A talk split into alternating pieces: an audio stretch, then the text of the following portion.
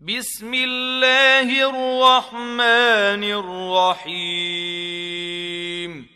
والتين والزيتون وطور سينين وهذا البلد الأمين لقد خلقنا الإنسان في أحسن تقويم ثم رددناه أسفل سافلين إلا الذين آمنوا وعملوا الصالحات فلهم أجر غير ممنون